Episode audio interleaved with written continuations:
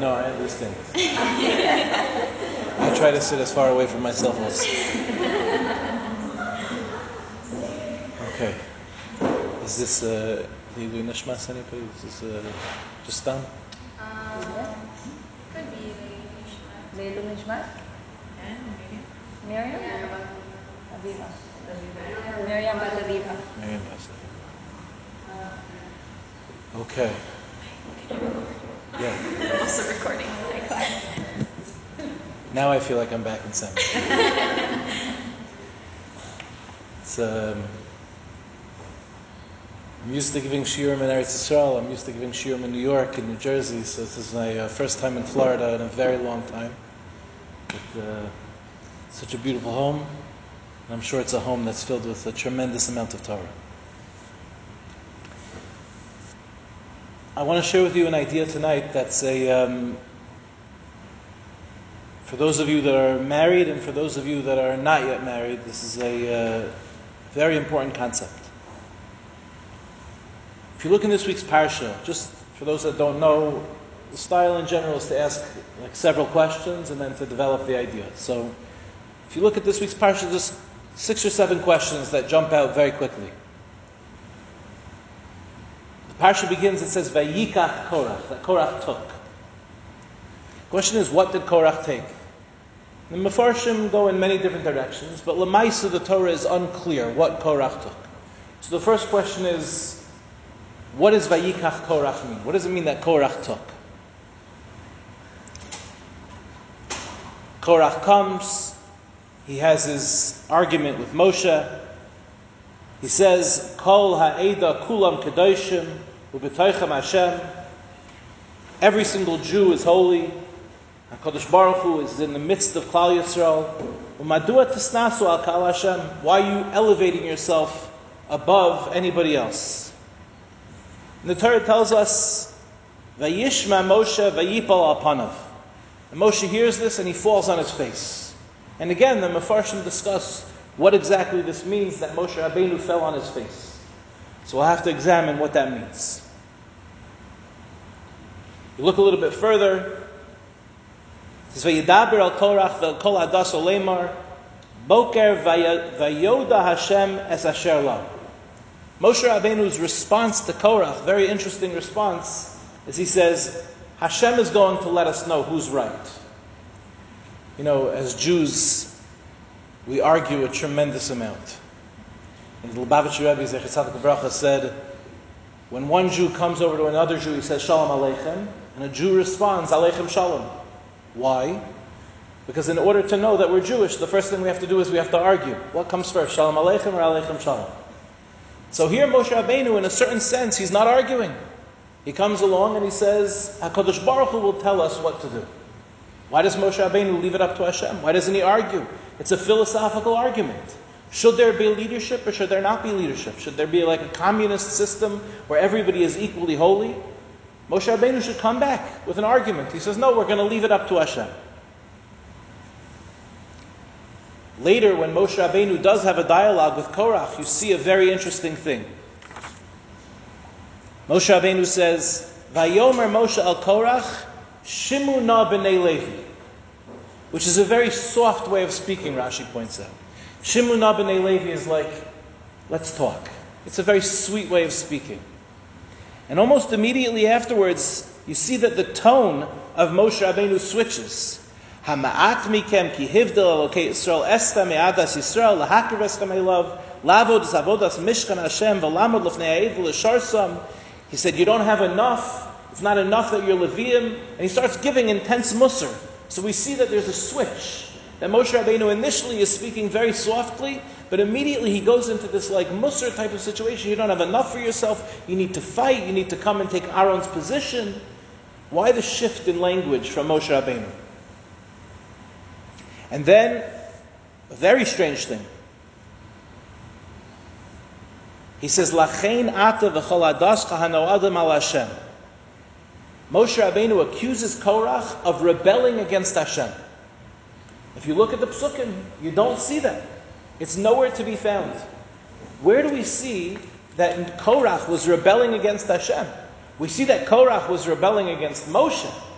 Perhaps he was rebelling against Aaron. But where do we see that he's rebelling against Hashem? Where does Moshe Rabbeinu know this from? And what's important here is Moshe Rabbeinu never addresses the claim that Korach makes. Korach says, everybody's holy. Moshe Rabbeinu never responds to that philosophical argument. It's, it's glaringly obvious in, its, in the fact that it's missing. Like, why don't you have the difficult conversation? Moshe Rabbeinu avoids that entire conversation. Why does he do that? And last but not least, we know that the punishment for this whole Maisa with Korach was that they were swallowed up by the ground. We know that every time there's a punishment in the Torah, it's Mida Keneged Mida. The punishment always fits the crime. This is a very unique punishment. So why is this the punishment that HaKadosh Baruch Hu chooses? In order to answer these questions, we're going to start with a Mishnah. It's a Mishnah in Avos. Some of you probably know this Mishnah. Rav Chanina Sgan HaKohanim Omer. Chanina, who was the Sgan HaKohanim, he was the deputy Kohen, he said as follows: Havi mispalel b'shloima shel malchus. We should daven for the peace of the government. Shouldn't be January 6th type of events. Shouldn't be people attacking the Capitol. It's a terrible thing when that happens. Why? Shalomale mora. If there's no fear of the government, ish esre'ayu chayim below. Each person will swallow up his friend. And the simple meaning of this, which is a terrible meaning, but the simple meaning of this is that we need governments to create laws because otherwise there will be chaos and people will run over each other. Everybody's just grabbing for power, everybody's going to grab for money. Naturally, this is what people do. They'll destroy each other, it's survival of the fittest. And so it's important that we have a government that creates laws so that the power of the people will subdue the individual who's chaotic. That's the simple meaning of the Mishnah. The problem with this explanation is the second half of the Mishnah seems to have nothing to do with the first half of the Mishnah. The Mishnah continues. Rav Chanina ben Teradyon Omer, Shnayim sheyoshvin ve'ein beinehem divrei Torah harei moshav leitzim. If two people are sitting down and they're not sharing any Torah, this is a moshav leitzim. This is a place of leitzanos, a place of scoffing. And later on, he says, "Shnayim sheyoshvin v'yesh beinehem divrei Torah shchina shruya beinehem." But if two people are sitting and learning Torah, then we can find that Kadosh Baruch Hu's presence. Come on, Dennis. You, you can make me feel a little bit more comfortable. Yeah, yeah. With all the women here, it's nice to have a friend. You know. It's, uh, thank you. Thank you for opening your home to us. If the, if the simple meaning of the Mishnah is that we have to have a malchus, we have to have a government to keep people on the straight and narrow so that they won't swallow each other up alive. What does that have to do with two people sitting and learning Torah? The Shechina is shruya sham. One has nothing to do with the other. So I want to share with you an exceptionally beautiful shot. For those that are married, you'll understand a little bit more what I'm talking about. And for those that are not yet married, this is a, a good preparation for having a healthy marriage. There's something called emotional cannibalism. If chas v'shalom, you're married to a narcissist, you're married to an egomaniac. So why do they want to be in a relationship with you? There's a disease it's a disease, it's a real disease. That a person could literally swallow up another person alive. If you've ever been, chas v'shalom, in a toxic relationship, or you've seen people in a toxic relationship, you'll see that this is what people do. When people don't feel enough for themselves, they don't feel like they have enough in the emotional bank account inside. So, what they might do is they might have a need to dominate another. They want the other person to exist, but they want to swallow them up. They want that person to live inside of them. And they want to control the way they think, they want to control the way they speak, they want to control the way they act. It's a very dangerous place to be. And the reality is, especially in today, when people have so little self esteem, so little of a feeling of real, authentic presence within themselves, we're seeing more and more these types of toxic relationships where people need to grab other people in because they're not okay for themselves. There's a comedian, I don't want to say his name, he's a mushkas. I'm not, I'm not even going to say his name. But he had a great idea. And he went on uh, one of these late night talk show hosts and he said this idea, and it was an unbelievable idea.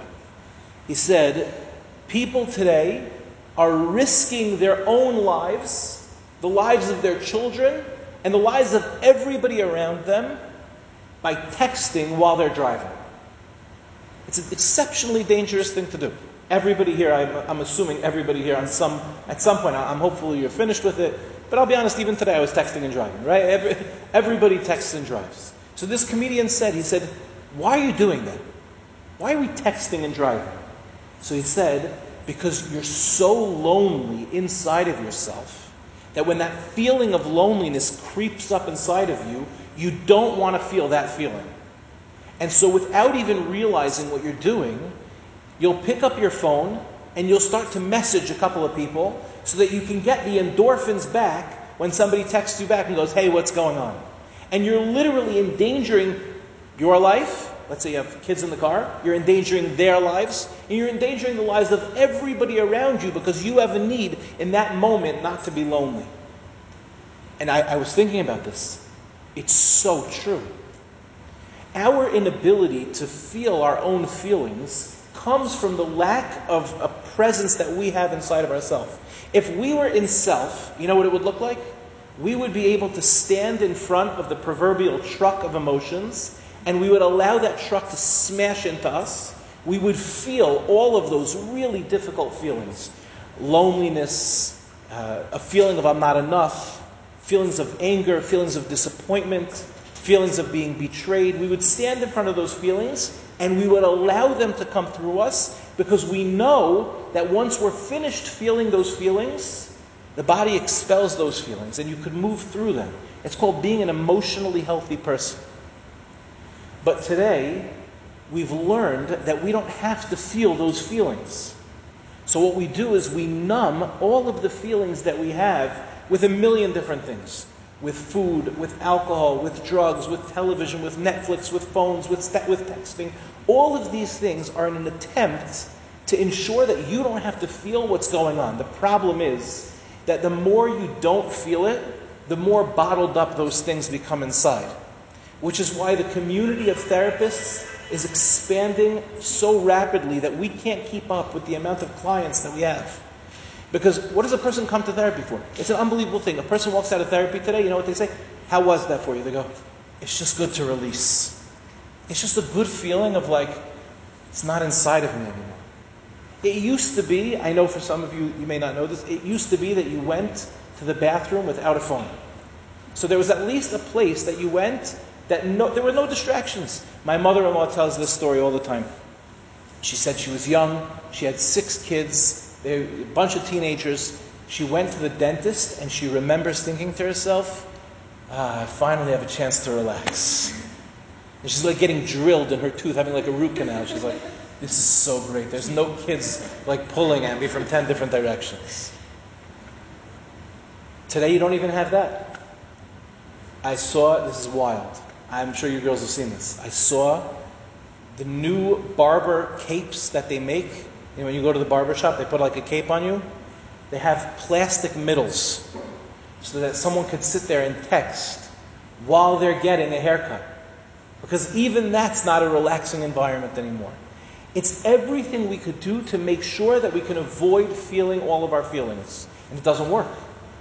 It's a sign of a very emotionally unintelligent and unhealthy generation. And it's a catch 22 because what builds self esteem? What builds self esteem is our capacity to feel our feelings. Did you know that? It's an amazing thing. When you feel your feelings, what happens? You're, you realize you're like, oh, I'm capable as a human being of surviving in this world.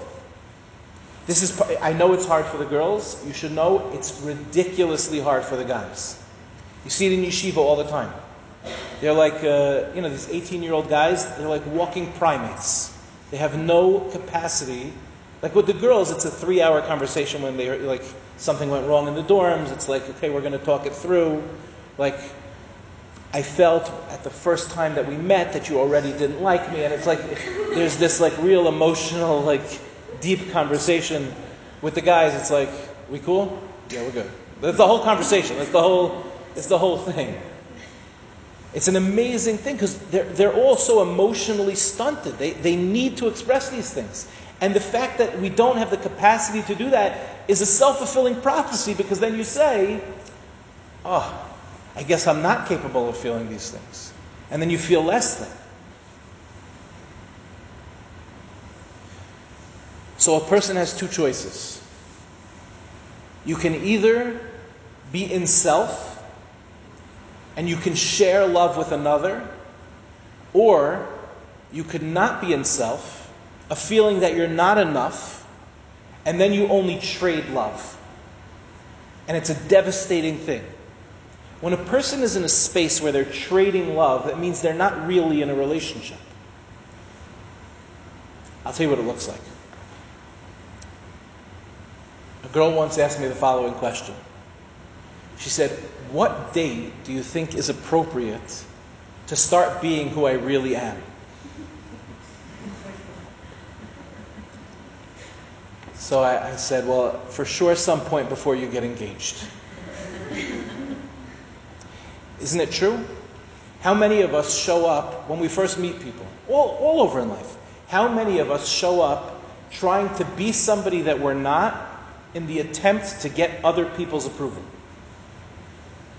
And it makes sense, right? Nobody's going to show up on a first date and go, let me tell you about generations of family dysfunction. We have real intergenerational trauma in my family. Like, there was Holocaust survivors, and then there were people that grew up with Holocaust nightmares, and my mother was very controlling, right? I, I, don't mean to offend anybody. You know, you know what they say in psychology, if it's not one thing, it's your mother, right? So it's, uh, nobody's going to do that on a first date.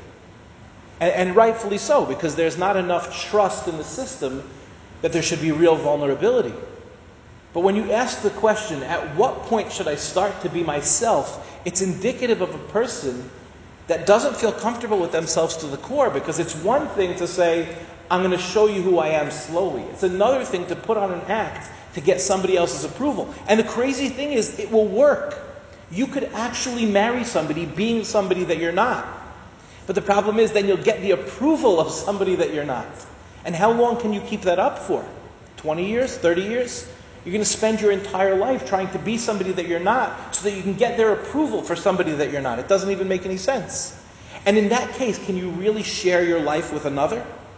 Or are you just trading love? I need your love to tell, to tell myself that I'm enough. So, what do I need to do to earn your love? Do you hear the codependency in this way of thinking? I'm going to do whatever I need to do. I'll make myself crazy for you. Because if I can get your love in return, then it's a way of telling myself that I'm enough. But that's terrible. The entire nature of that relationship is that it's taking, although it appears to be giving. A husband or a wife in that situation could go crazy. For, it's like the wife who always has everything perfect and is always doing everything for everybody else and constantly taking care of her kids, right? And she says, I'm the biggest giver in the world, but she might not be. In fact, she might be the biggest taker in the world. And giving might actually be saying no. And giving might be creating healthy boundaries. Right? Like if you're, let's say, for example, you're a mother and you don't have the capacity to say no to your children.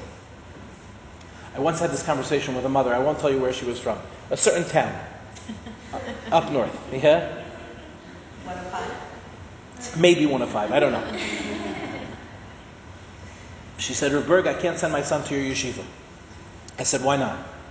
She said, My son has never been told no in his entire life.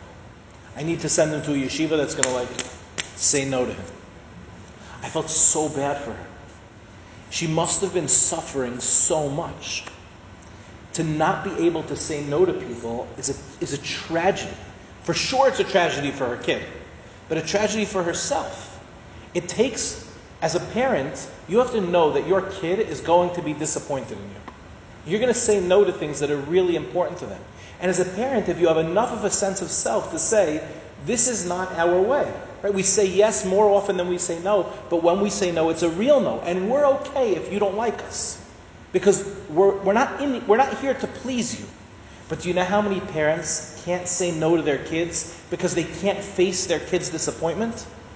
Do you know how many wives can't say no to their husbands, or how many husbands can't say no to their wives because I don't want to deal with the negative ramifications of what happens when I say no?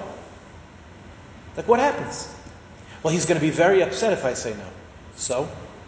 So, what will happen if he's upset? Well, if he's upset, then the atmosphere in the house is going to be very, it's going to be very chaotic. It's going to be very difficult. So?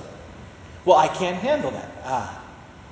So you're making the choice because you can't handle the feelings of chaos. You're making the choice to lean into something that's completely unhealthy and boundaryless and chaotic rather than have enough of a sense of self to stand up and say, This is not okay. And how long can a person last like that for? And the reality is, there are people that go through their entire marriage like this. They could be married for 50 years and they could be living in prison and any bit of love that they get is like water. It's like water in the desert. They're parched for it. It's like any nice thing that the other person says. It's like, they're letting me know.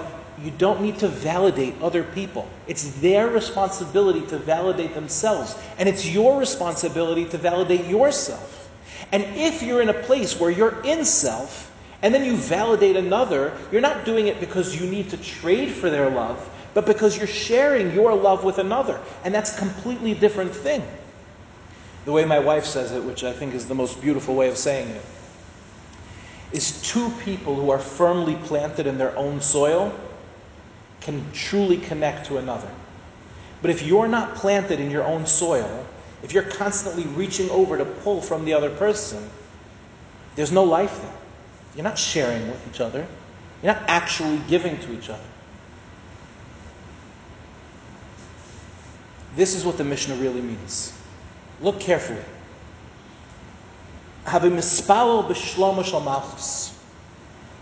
If a person wants to be in self, there's a key. An in self person is a prayerful person. Without tefillah, a person is not in self. And it's a big challenge. I give a shiur to this unbelievable group of women in Ramat Beit. Young married women that because life is complicated and because life is hard, they don't have enough time for their own Torah learning. They don't have enough time for themselves. So we have a shiur now that they've organized so that they can have their own learning, so they can continue to be inspired. So one of the women said to me, she said, You know, the hardest thing is I don't get to daven anymore. I'm going to say something, maybe it's a little bit controversial, but I believe this with every fiber of my being. It's true that women perhaps do not have the same mitzvah of tefillah as men in certain senses. Perhaps that's true. But today, if you're not making time for yourself to daven, there's no way of being in self. There's no way. Tefillah, by its very nature, is an expression of self. It's a deep connection to something that's larger than you. It's what gives you a sense of self. Having mispalel b'shloimish malachus means that a person who davens, who's deeply connected to the peaceful serenity that comes b'shloima with the shalom. When a person davens and they're deeply connected to the inner peace that comes with being connected to Melech Malchei Amlachim, then a person is a healthy person. But a person who's not connected on that level, a person who's lo aleinu forgotten, that inner sense of serenity that comes with davening, that person is likely to swallow another person alive. That's the lashon of the, of the Mishnah, right? Ish esre'eu chayim below. What will happen to a generation of people that have no sense of davening, that have no sense of serenity, that have no sense of connecting to something higher than themselves? They will literally swallow each other alive. They will become those narcissists that need to control and subsume other people within themselves. And we see it happening all over the world. You know, the Lubavitcher Rebbe was very into having a moment of silence in all the public schools. He said, we don't need to have prayer. We don't need to have like tefillah. We understand that can get controversial, separation of church and state. But there should be a state where every single person, for at least a couple of minutes every day, can contemplate something larger than themselves. What will happen to a society that removes all notion of tefillah? We're watching the fall of Rome. We're watching the fall of Rome. It's an unbelievable thing that's happening. Forget the morals and ethics that are happening here in the Western world. Forget that for a second. People have no concept of how to be anymore because we've lost that sense of connection. You look around.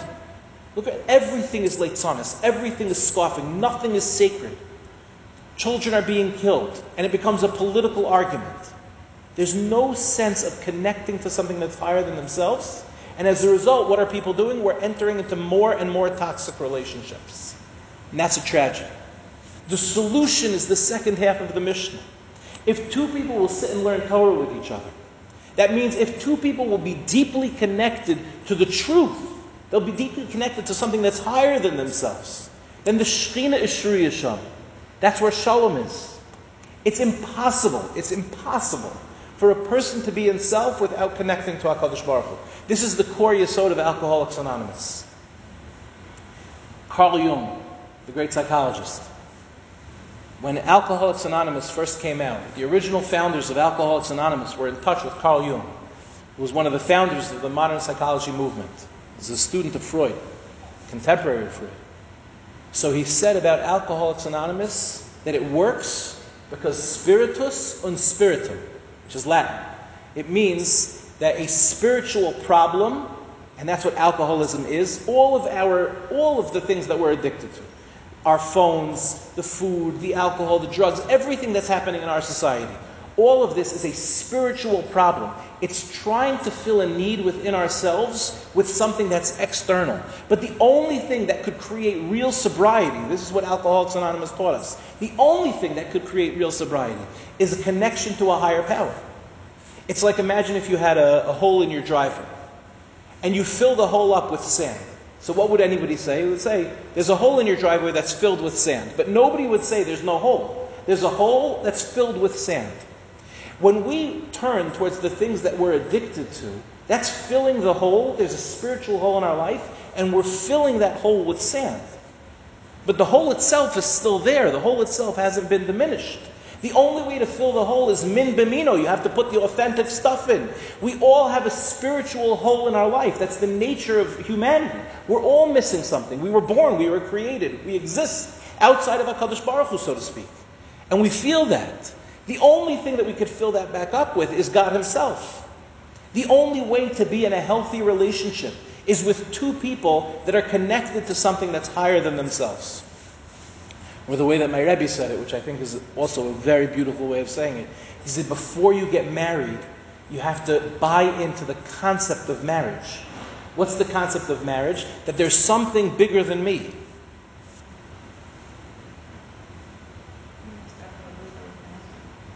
Starting chavrus with your husband. That's beautiful. When you guys are having a piece of cake while you're learning, do they come out with uh, all sorts of sparklers? I imagine your whole life is like one giant party. We try. It's a beautiful thing.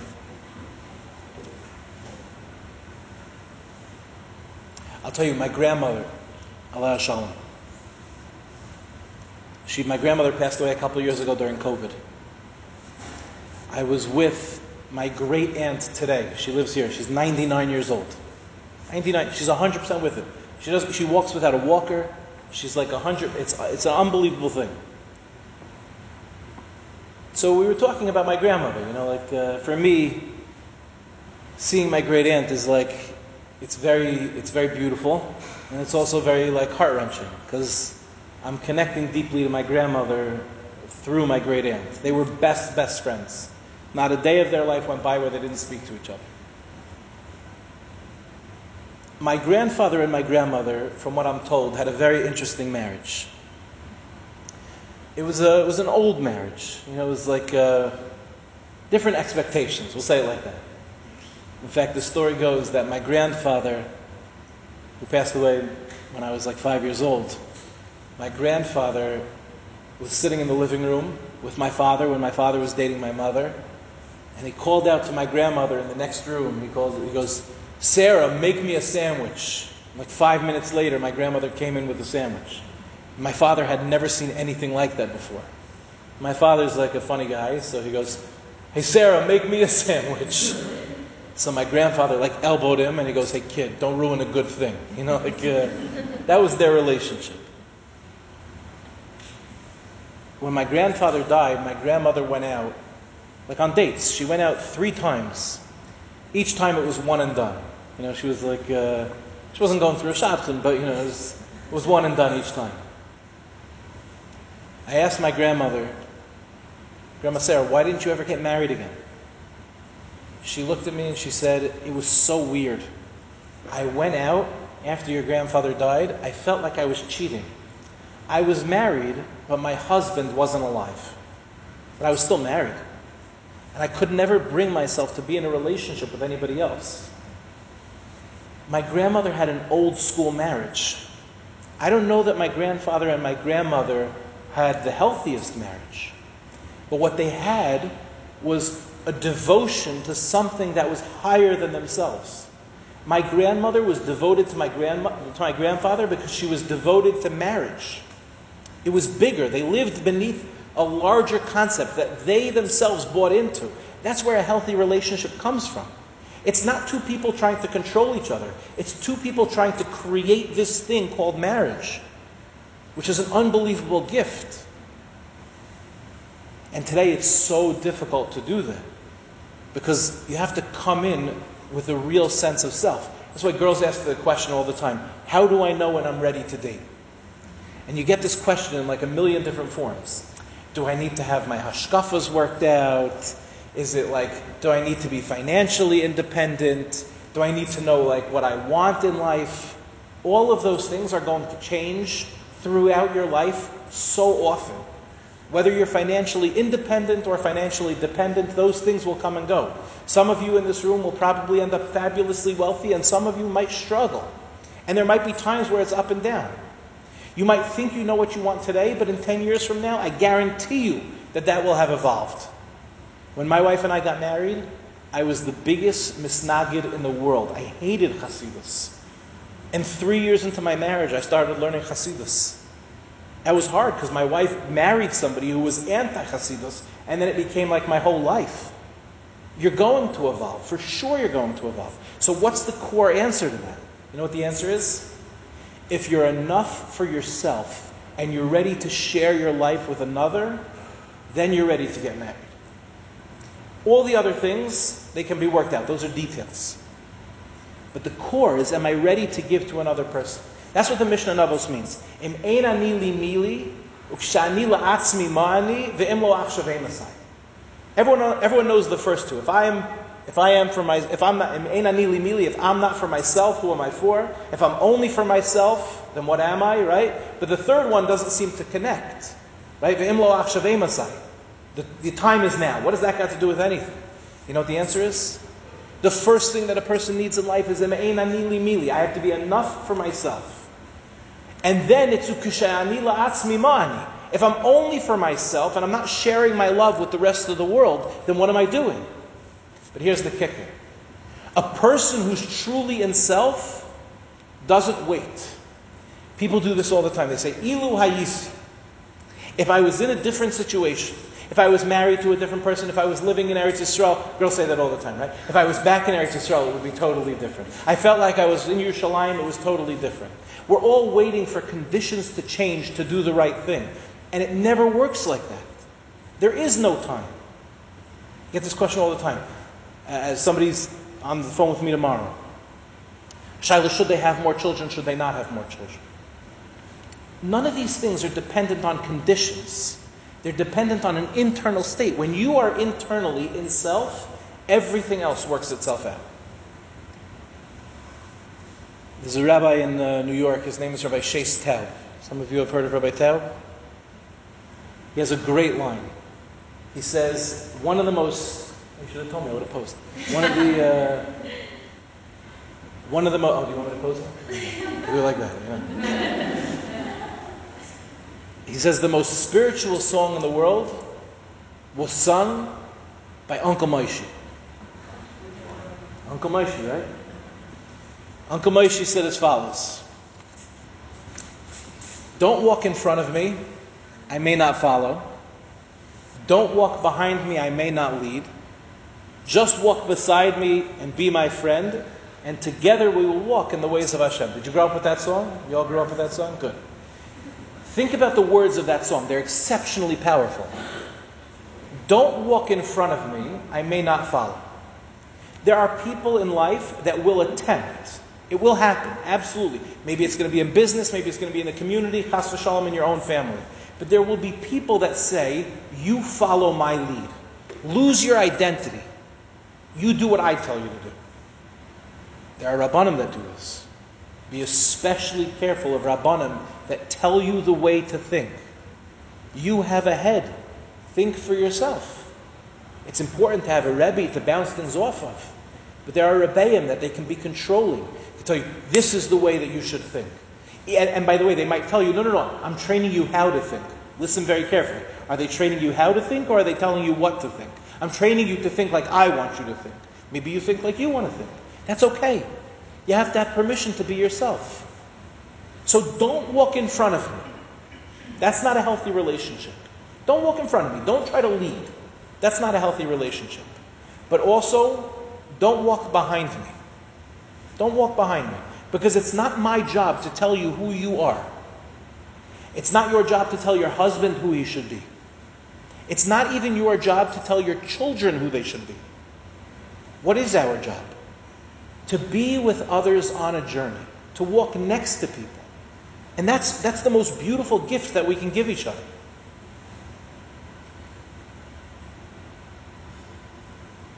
A chaver of mine reached out to me. I was going through something, and he was going through the same thing. So he reached out to me earlier this week just to check in to see how I was doing. And I wanted to check in with him to see how he was doing. And he told me the following, and it's a very beautiful story. It's, it's, not, a, it's not a true story, but it's a, a mashal. He said a man fell into a hole. And a doctor walked by. And he calls out to the doctor and he says, Hey, doctor, can you get me out of the hole? The doctor pulls out his prescription pad, writes a prescription, and throws the prescription down into the hole. He's holding the prescription in the hole. He says, It doesn't help me. I can't get out of the hole with the prescription. And then a rabbi walks by. And he goes, Rabbi, can you get me out of the hole? And the rabbi starts davening. Shir That's very nice, but it doesn't get him out of the hole. And then his friend walks by. And he says, Hey, can you get me out of the hole? And his friend jumps in the hole with him. And he goes, You idiot. Now we're both stuck in the hole. He goes, Yeah, but now you're not alone anymore. It's okay for us to be in the hole. If we weren't embarrassed, we would know that every single one of us is in a hole, and most of us are in the same hole. But nobody wants to tell each other that we're in the same hole because it's embarrassing to admit that maybe you have a problem. And that's okay because we shouldn't tell everybody. But we should tell some people, the right people. And those people will jump in the hole with you. And they could just be next to you. They could accompany you on your journey. And that's a healthy thing. That's the way a relationship is supposed to look. It's two people journeying through life together. Giving each other not a sense of belonging because they don't have a belonging from within, but because they have a belonging from within, each one of them creates this nuclear power of belonging. Is that not the most exceptional gift? Would you not want that in a relationship? Who amongst us doesn't want that? And the reason we don't have that is not because of the people that we're with, but because we're lacking it from within. Right? That's the nature of codependency. When we don't have it, the first thing we say is, if my husband was more like this, or if my wife was more like this, or if my friends were more like this. Stop looking outside of ourselves. Let's look in. Are we really truly enough for ourselves? Are we really connected to HaKadosh Baruch Hu? If we're sitting with two people, are we sitting and learning Torah? Is the Shekhinah present in our lives? Because if you're not connected to that higher power, you're not connected to yourself. Rabbi Pelcovitz, was the Rav of the White Shul in uh, Far Rockaway. Any of you hear of the White Shul in Far Rockaway? He was one of the major Rabbanim of building Torah in America. He had the greatest line. He said, In marriage, you don't need to find somebody who thinks like you. You need to find somebody who you can think together with. It's a beautiful line. everyone's like, how do I know if my hashkafas exactly match up? I'm like, you don't. like, you don't know that. The question is, as you're journeying through life, can you think together through these things? Because life gets exceptionally complicated. And you're not going to agree on everything. But the question is, are you with somebody who you can think together with? And if you're not, what can you take responsibility for so that you can start to be a couple that thinks together? So, with this in mind, I'd like to return to the story of Korach. Let's now see the relationship of Korach as somebody who is that chaotic narcissist, and Moshe Rabbeinu as somebody who's in self. Read it again. Vayikach Korach. Who was Korach? He was a Nasi. He was a great man, a leader in Klal Yisrael. But ultimately, you know who he was? Somebody who wasn't enough for himself. He didn't have a strong sense of self. He was a taker. He was somebody who traded love. He was somebody who made big promises to Klal Yisrael. I'm going to take you guys out, not because he authentically believed in every single Jew, but because it was a way of manipulating people to follow him. That's the nature of Korach. He was a narcissistic leader. And be very, very careful in life of narcissistic leaders. You could tell who they are if you pay attention. Sometimes they might make you feel amazing about yourself, but at their core, you know what they're doing? They're trying to use you to become one of their soldiers. They talk like this. I once met somebody in Kiev. I wanted to run away from this person, person as fast as I could, but unfortunately I was trapped with them. I was hired as a scholar in residence, and I had to be there for an entire Shabbos. And the first moment I met him, within the first 15 minutes of meeting him, this is what he said to me. I wanted to throw up. He said, You know why people give me money? You know why I'm so good at fundraising? Because I make people Shomer Shabbos, and people pay for results. I was like, I feel so badly for every person you come in contact with. Because he saw it as his mission, like, I'm going to make people something. And then people are going to pay for that. That's not, a, that's not a way of kiruv. It's not a way of kiruv to say, like, I'm going to make you be a Shomer Shabbos. The way of kiruv is like kiruv Varnakoin. We're going to love people. And then Mamela, they're going to believe in themselves. And if they believe in themselves, perhaps they'll be more observant. But this, this diseased form of kiruv where a person has to like get somebody to do something, it's like, ugh. And he said it openly. He was such a narcissist that he didn't even realize that what he was saying was sick. It's a vayikach korach type of situation. So what does Moshe Rabbeinu do?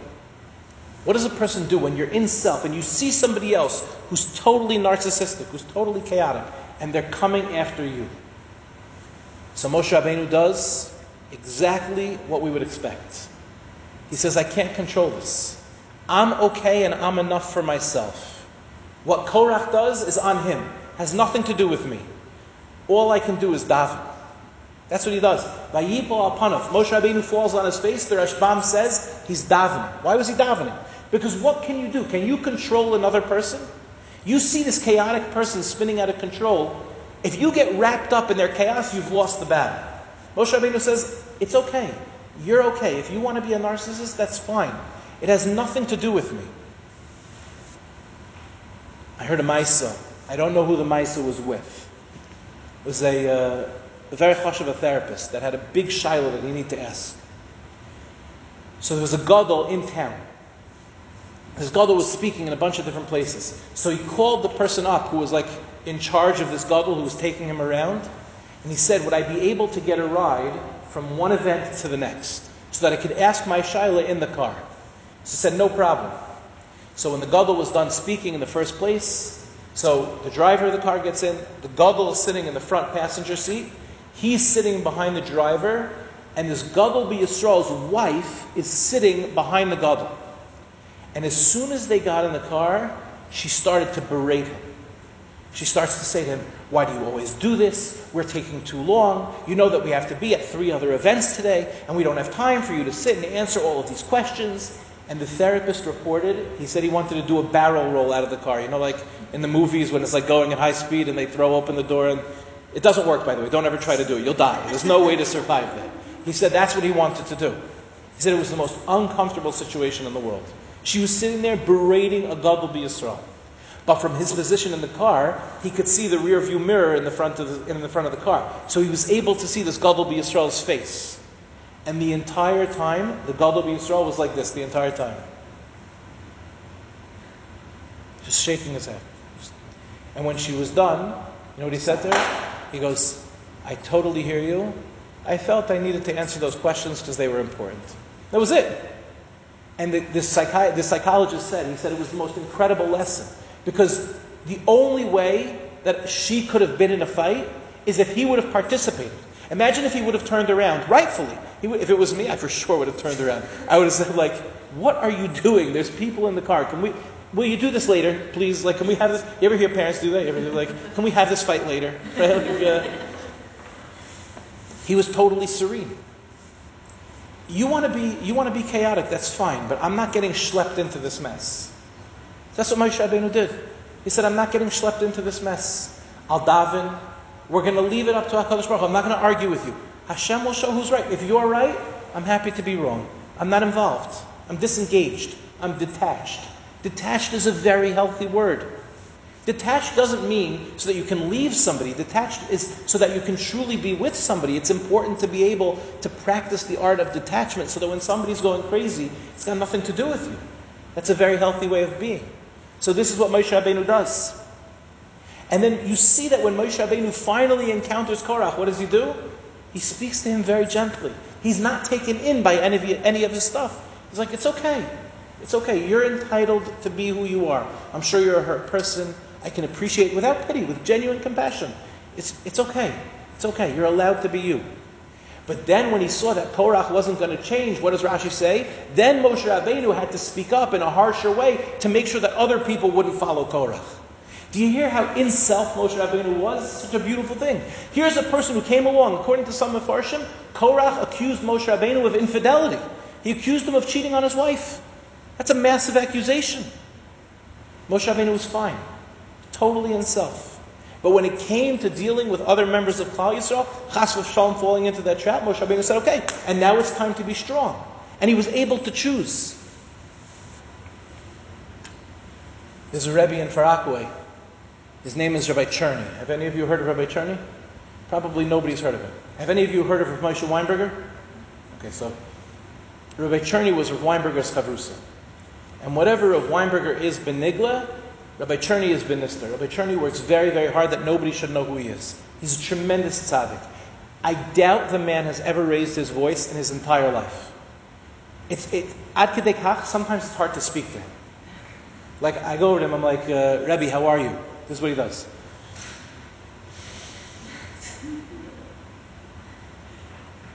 I'm good. Baruch Hashem, how are you? I'm like, I'm good. Uh, what's Rebbe learning now? He's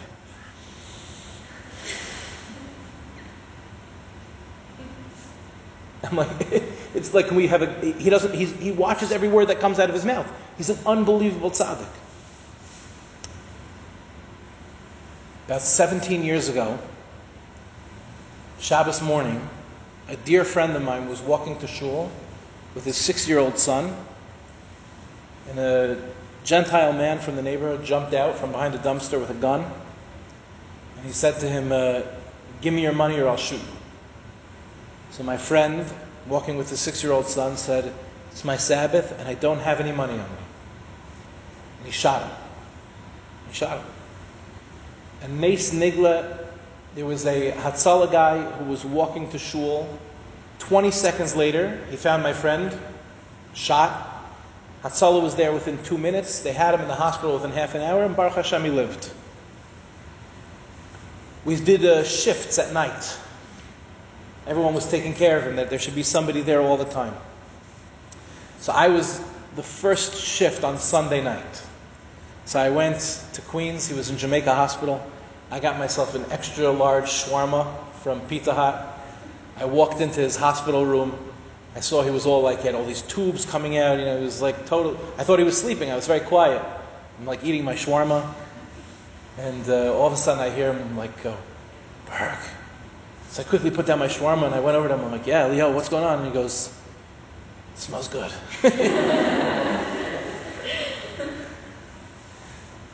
the next night, Rabbi Cherny, who was this guy's Rebbe, Rabbi Cherny took a shift in the hospital. And my friend was in a tremendous amount of pain. And it was taking time for the doctors to get him the medicine that he needed. I didn't hear the story, I didn't see the story with my own eyes, but I heard that Rabbi Cherny all of a sudden got very stern. And he started speaking in a very stern way with the doctors and the nurses. He says, You need to get him the medicine right now, and he's in pain. And he said it was so out of character because here's a person who every single word that comes out of his mouth is so cheshvan and so sweet and so gentle. And he's like the nicest person in the world. I, I didn't believe the story. I checked it with three different people. And then I realized that was his gadlus. His gadlus was that in a moment where he was called upon to be stern, he was able to access that part of himself also because he's not a pushover. You think sometimes with these like tzaddikim, you know, there's like, you ever meet these guys that are like edel madels, they're like the gentlest, like, you go on a date with these guys, they're like, how are you? Nobody likes those guys, right? I know some of you like them. Yeah. I had a, I had a friend who's like that. He was my roommate. And he married a girl that was also like that. And like the two like, what can I do for you? Like that type of like, and under their chuppah, the Mesader Kiddushin, was the menahel of our yeshiva. I was one of the Eidim under the chuppah, the menahel looks at me and he goes, How much does it bother you that you know that this couple's never going to fight? So I was like, Rebbe, maybe it's not the time to have this conversation. We're supposed to marry them off now, you know? The Ch- Rabbi Cherny is the ultimate edel person. Moshe Rabbeinu was the ultimate Shimon Avanei Levi. He was totally calm until it was time to stand up, and then he was totally in, like intense. And it was it wasn't because he lost himself. It's because he knew who he was. Right? There's a time with your children, Lamashal. There's a time to be able to come to your child and say, We're not going to go in this direction. And it's okay, and speak in like a gentle way. And there's also a time to say, Absolutely not. And say it in a more stern fashion. And if you can't do that, that means you're not in self. Some people think, but I'm so kind to everybody. I'm, I'm so in self. No, just because you're kind to everybody doesn't mean you're in self. It might mean that you're not. It might mean that you're a pushover. And there's no strength in being a pushover either. And this is why Moshe Rabbeinu doesn't respond to Korach's argument. Because we don't ever get into arguments with people that are not interested in having a real conversation. When you do get married, and for those that are married in the audience, you know this, most fights that you have with your spouse can't possibly be won because you're not really fighting about the thing that you're fighting about. And you're not really, if you, even if you win the argument, it's like, did we really win the argument? Because we weren't really arguing about that. And you know the proof that you're not really arguing about that? Because when you start an argument over here, it usually ends up over here. It's like, uh, you didn't take out the garbage. Well, I'm always doing everything for everybody. Yeah, I didn't take out the garbage because I'm so busy supporting the family. Well, you don't appreciate the fact that I take care of the kids. Well, you never like my mother. Right? Like, how do you... because the fight that you're having is not about any of those things. It's we're each feeling disconnected from ourselves, yearning for the other person to give us the validation that can only be drawn from within. Moshe Rabbeinu says, I'm not going to engage in a fight about these things. We're not going to have a philosophical conversation about how every Jew is holy. Of course, every Jew is holy. But that's not what's going on over here. You're rebelling against God. Where did Moshe Rabbeinu know that from? Where does he know that he's rebelling against God from? Because when a person becomes chaotic, by its nature, that's a rebellion against God. Because if you were in touch with God, you wouldn't be chaotic. You would be in self. And being in self would mean that Korach would have said, It's hard for me to feel like Aaron HaKohen has a more prestigious position than I have. If Korach was in self, he would have acknowledged that he had that feeling, and he would have said, It's okay that I feel that way. But the fact that he couldn't get there was because he was rebelling against God. And with this, we can understand why is it that the ground swallowed him alive. It was a perfect punishment. The punishment fits the crime. That's what Korach did. He was somebody who swallowed up other people. He said, You're all going to follow me. I'm going to make you feel like a million bucks. I'm going to trade for your love. He was swallowing people alive. And so the punishment fits the crime. The ground swallowed him up. It's amazing how the, the parshias of the Torah become more and more relevant as we get closer and closer to the coming of Mashiach. I don't know how they understood this parsha in the Torah before we had the language of codependency. I don't know what they did before Alcoholics Anonymous. But I believe Be'amuna Shlema that for our generation, this story is more relevant than ever before. We are a generation that has been blessed with exceptional materialism. and good materialism, and materialism that we're using in the most holy of ways. A beautiful home, but a home that's filled with Torah. A delicious restaurant, but, but, but Torah was spoken at the table. And people were making brachas. And Klal Yisrael, we have such unbelievable wealth in our community today. But if we're being honest, we also know that there's a trap. That people are trading spirituality for materialism. And they're meant to go together. It should be a, uh, a wake up call. That if we lose that sense of connection that we have to the Ribono Shel Olam that resides within ourself, then we lose the connection to ourself. And if we lose the connection to ourself, that means we lose our capacity to deeply connect to another. Because if we don't belong within, there's no way we can belong without. Be'ezer Hashem, we should be zeicha to have a deep connection to the Ribono Shel Olam.